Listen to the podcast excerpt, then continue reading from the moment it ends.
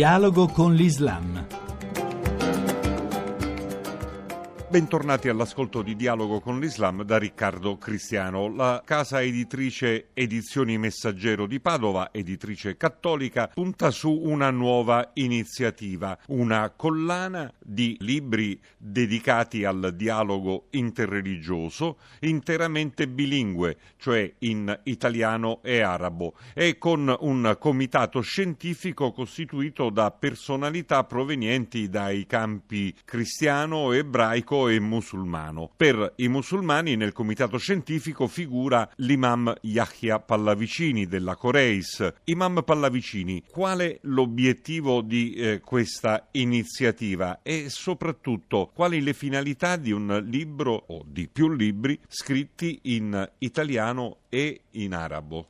Ma l'iniziativa nasce dal, dire, dalla storica sensibilità della casa editrice di matrice fra- cristiana francescana. Quindi ho l'impressione che il direttore, frate Fabio Scarsato, abbia voluto proporci una sfida che è quella proprio di dedicare una collana, una serie di piccoli libri che abbiano proprio questa, questo carattere di dialogo e di incontro interreligioso tra un, un commentatore ebreo, cristiano e, e, musulmano e un laico. Di volta in volta verrà preso in esame o un passo del Vangelo o un passo del Corano o un passo della, delle scritture ebraiche, commentato quindi anche da eh, membri che non sono, tra virgolette, fedeli di quella scrittura e quindi anche aperta a, a quei arabi cristiani, a quegli arabi musulmani che magari non hanno eh, una immediata conoscenza della lingua italiana e possono quindi leggere il dialogo interreligioso nella loro lingua. Si comincia con un volume intitolato Il Padre Misericordioso. Siamo nel Giubileo della Misericordia. La misericordia, sappiamo, è una categoria importantissima per tutte le tre religioni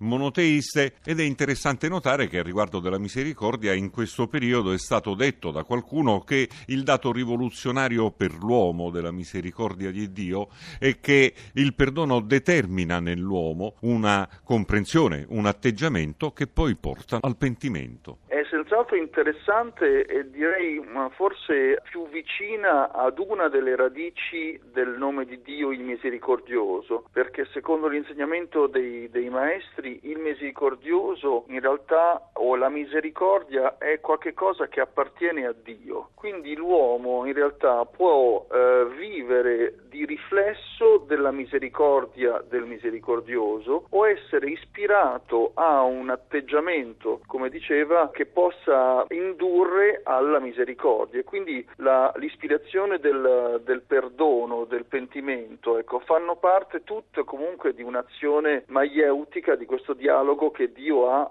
con se stesso in quanto misericordioso. Però ecco, per tornare invece a questo primo numero, direi che qui invece il Padre misericordioso si riferisce ad un titolo proprio invece di una, di una parte dei Vangeli che forse è più conosciuta come eh, la parabola del figlio al prodigo. E infatti questa parabola del Vangelo di Luca è stata proprio l'oggetto della riflessione da parte di un rabbino, eh, da parte di un imam, da parte di una suora e da parte parte di un, di un laico, con la, l'introduzione del presidente della Caritas, eh, il cardinale Montenegro. E quale appare a lei, musulmano di questo nostro tempo, il grande insegnamento? Grande insegnamento è di saper riconoscere in modalità differenti uno stesso principio di amore, misericordia e di giustizia e proprio perché allora è su questa base che potremmo imparare a rispettarci anche in quanto differenti, ma non, non differenti perché più o meno meritevoli, più o meno bravi, più o meno cattivi, ma perché siamo, siamo differenti differenti, però se, se poi ci riorientiamo verso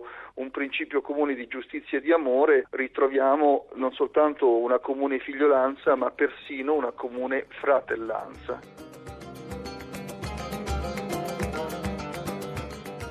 Grazie per essere stati con noi sin qui. Chi vuole ci può trovare anche su internet all'indirizzo dialogoconlislam.rai.it. Appuntamento a domenica prossima.